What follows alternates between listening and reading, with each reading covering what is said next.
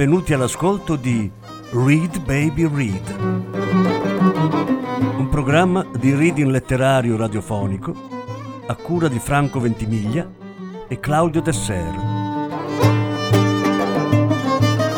Voce Franco Ventimiglia. Regia Claudio Desser.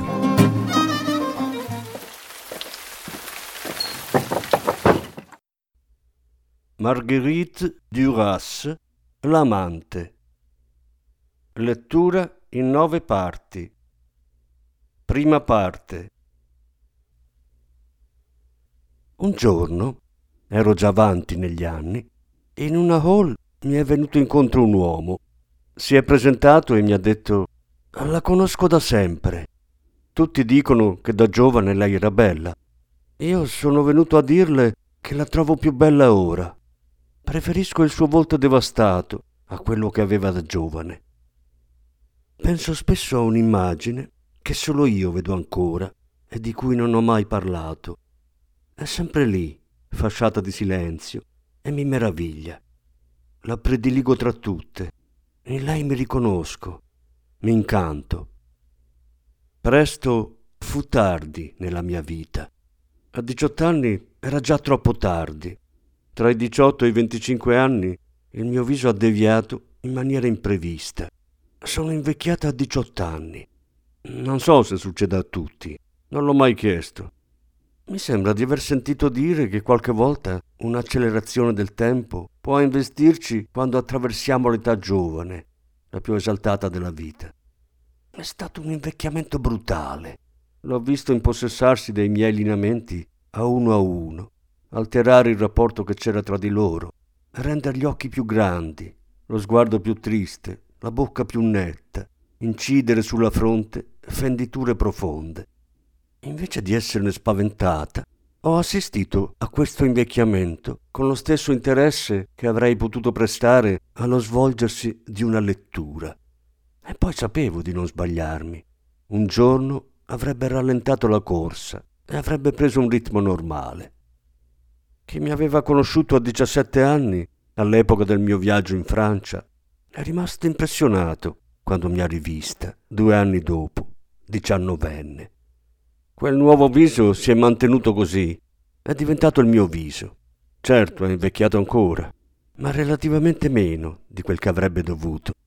È un viso lacerato da rughe nette e profonde, con la pelle screpolata.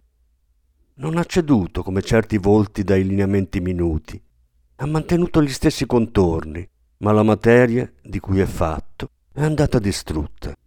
Ho un viso distrutto.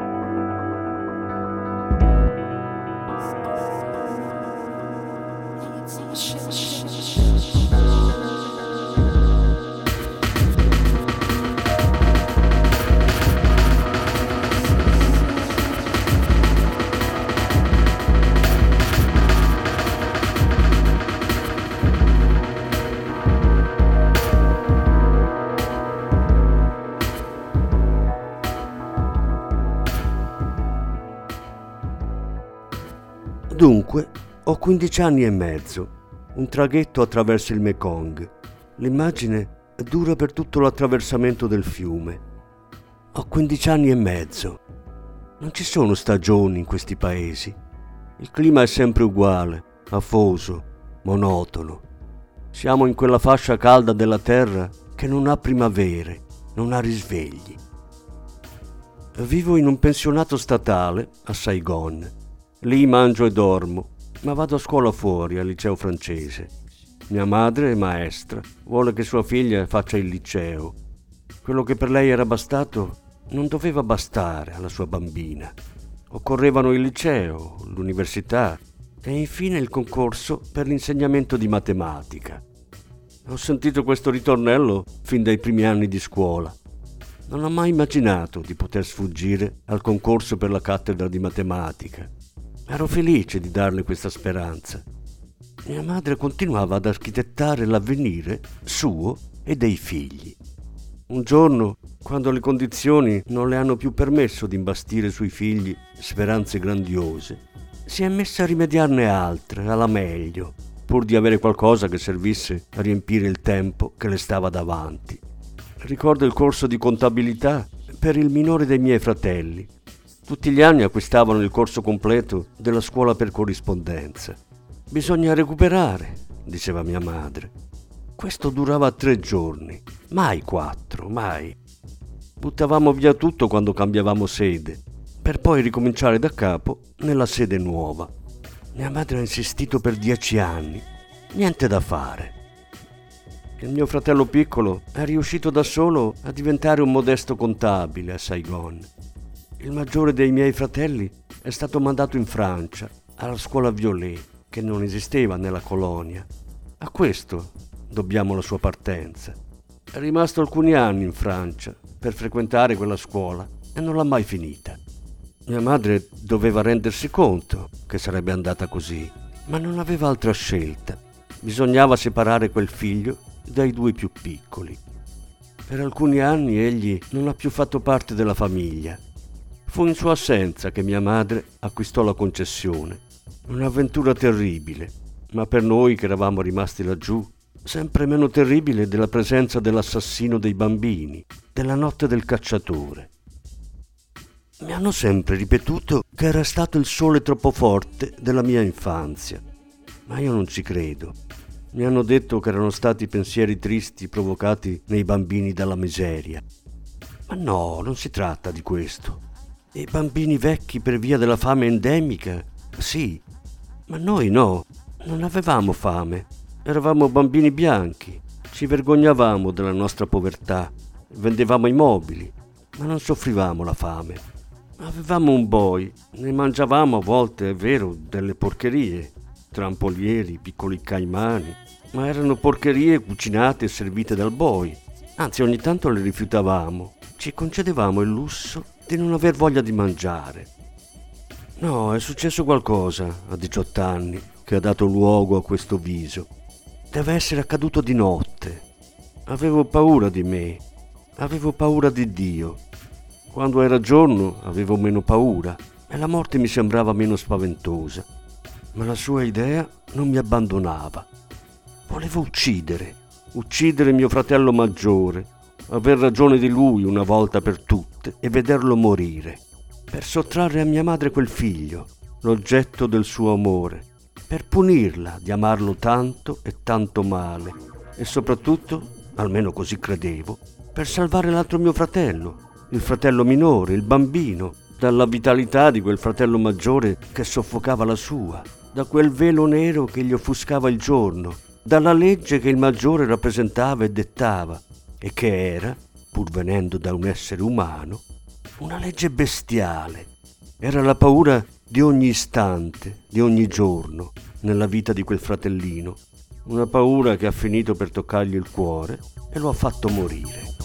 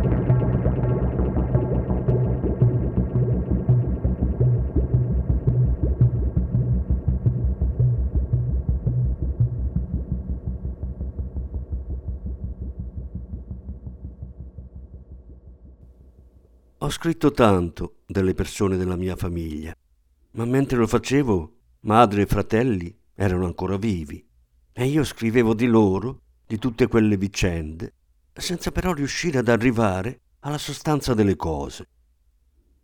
La storia della mia vita non esiste, proprio non esiste. Non c'è mai un centro, non c'è un percorso, una linea. Ci sono vaste zone dove sembra che ci fosse qualcuno, ma non è vero, non c'era nessuno. La storia di una piccola parte della mia giovinezza l'ho già più o meno scritta, insomma l'ho lasciata intravedere. Intendo la parte di cui parlo, quella dell'attraversamento del fiume. Ora faccio qualcosa di diverso e di uguale. Prima ho parlato dei periodi limpidi, chiari. Ora parlo dei periodi nascosti di questa stessa giovinezza, di fatti, sentimenti, eventi che avevo dissimulato. Ho cominciato a scrivere in un ambiente in cui dovevo farlo con pudore. Scrivere allora era ancora un impegno morale. Adesso scrivere sembra che spesso non sia più niente. Talvolta me ne rendo conto. Scrivere o è mescolare tutto in un viaggio che ha per destinazione la vanità e il vento, o non è niente.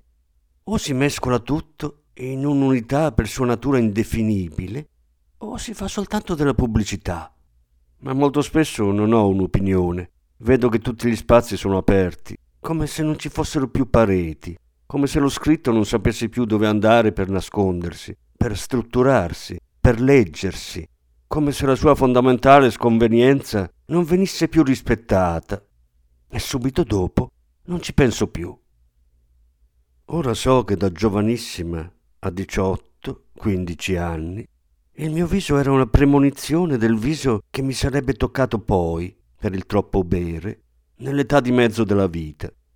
L'alcol ha assunto le funzioni a cui Dio è mancato, inclusa quella di uccidermi, di uccidere. Il volto dell'alcol ha preceduto l'alcol. L'alcol lo ho poi confermato. In me c'era posto per questo. L'ho saputo come lo sanno gli altri, ma stranamente anzitempo. In me c'era anche posto per il desiderio. A quindici anni avevo il volto di quel piacere che ancora non conoscevo. Quel volto si vedeva chiaramente. Anche mia madre doveva vederlo. I miei fratelli lo vedevano. Tutto è cominciato così per me, con quel volto leggibile, esausto, quegli occhi cerchiati prima del tempo, dell'esperimento. Quindici anni e mezzo, l'attraversamento del fiume. Tornando verso Saigon, capisco cosa sia un viaggio, soprattutto al momento di prendere l'autobus. E quel mattino ho preso l'autobus a Sadek, dove mia madre dirige la scuola femminile. Sono finite le vacanze scolastiche quali non ricordo. Ero andato a passarle nella casetta di mia madre, la casa della direttrice, e quel giorno torno a Saigon nel collegio. L'autobus per gli indigeni parte dalla piazza del mercato di Sadek. Come al solito mia madre mi accompagna e mi affida al conducente. Mi affida sempre ai conducenti degli autobus di Saigon, nell'eventualità di un incidente, di un incendio, di uno stupro, di un abbordaggio di pirati, di una catastrofe del traghetto. Come al solito, l'autista mi fa sedere davanti, vicino a lui, nei posti riservati ai passeggeri bianchi. Durante quel viaggio l'immagine avrebbe potuto staccarsi, isolarsi, mettersi in evidenza. Sarebbe esistita se fosse stata scattata una fotografia, come altre immagini sono esistite in altre circostanze. Ma la foto non è stata fatta la situazione era troppo insignificante per provocarla. Chi avrebbe potuto pensarci? Per fare quella foto bisognava prevedere l'importanza di quell'avvenimento, di quell'attraversamento del fiume nella mia vita. Ebbene, mentre esso accadeva, la sua importanza era ignorata da tutti. Solo Dio la conosceva. Ecco perché questa immagine, e non poteva essere diversamente, non esiste. È stata omessa dimenticata, non è stata prelevata, isolata, messa in evidenza. Alla foto non fatta deve la sua virtù, quella di rappresentare un assoluto, di esserne l'artefice. Stiamo dunque attraversando un braccio del Mekong, sul traghetto tra Vinlong e Sadek, nella grande pianura di fango e di riso a sud della Cocincina, la pianura degli uccelli. Scendo dall'autobus, mi avvicino al parapetto, guardo il fiume. Mia madre mi dice a volte che mai, in tutta la vita, vedrò fiumi belli come questi, grandi, selvaggi come il Mekong e i suoi bracci che scendono verso gli oceani, distese d'acqua che spariscono nelle profondità degli oceani. Nel paesaggio piatto a perdita d'occhio, questi fiumi scorrono veloci, si riversano in mare come se la terra si inclinasse. Scendo sempre dall'autobus quando arriviamo sul traghetto, anche di notte, perché ho paura che i cavi cedano e la corrente ci trascini via. Guardo la corrente come per cogliervi l'ultimo istante della mia vita ha abbastanza forza per portare via tutto, le pietre, una cattedrale, un'intera città. Una tempesta si agita nelle acque del fiume, un vento vi si dibatte. Ho un vestito di seta naturale, lisa, quasi trasparente. Prima era di mia madre. Un giorno ha smesso di portarlo perché le sembrava troppo chiaro e me lo ha regalato. È un vestito senza maniche, molto scollato, di quel color bistro che prende la seta naturale usata. Ricordo quel vestito. Trovo che mi sta bene. Mi sono messa una cintura di cuoio in vita, forse una cintura dei miei fratelli. Non ricordo che scarpe avevo in quegli anni. Ricordo solo qualche vestito. Porto quasi sempre sandali di tela senza calze. Parlo del tempo precedente al collegio di Saigon. Da quel momento in poi, naturalmente, ho sempre portato scarpe. Quel giorno Dovevo avere quel famoso paio di scarpe di lamè dorato, con i tacchi alti. Non so che altro avrei potuto calzare quel giorno. Allora porto quelle, saldo di saldi, che mi ha comprato mia madre. Porto scarpe di lamè per andare al liceo. Vado al liceo con scarpe di seta decorate con un motivo di strass. Sono io che lo voglio. Mi accetto solo con quel paio di scarpe. E anche ora voglio vedermi così, sono le prime scarpe con il tacco della mia vita. Sono belle. Hanno eclissato tutte quelle che le hanno precedute. Scarpe per correre e per giocare, basse, di tela bianca. Ma quel giorno non sono le scarpe, la nota insolita, inaudita nell'abbigliamento della ragazza. Quel giorno porta in testa un cappello da uomo con la tesa piatta, un feltro morbido color rosa, con un largo nastro nero. A creare l'ambiguità dell'immagine è quel cappello. Come fosse capitato in mio possesso, l'ho dimenticato. Non vedo chi potrebbe avermelo dato. Credo che me l'abbia comprato mia madre e su mia richiesta. Unica certezza è un saldo di saldi. Come spiegare quell'acquisto? Nessuna ragazza porta capelli da uomo nella colonia a quei tempi, neppure le indigene. Ecco come deve essere successo. Mi sono provata quel cappello, tanto per ridere, mi sono guardata nello specchio del negozio e ho visto, sotto il cappello maschile, la magrezza ingrata della mia persona, difetto dell'età, diventare un'altra cosa. Ha smesso di essere un dato grossolano e fatale della natura. È diventato l'opposto, una scelta che contrastava la natura, una scelta dello spirito.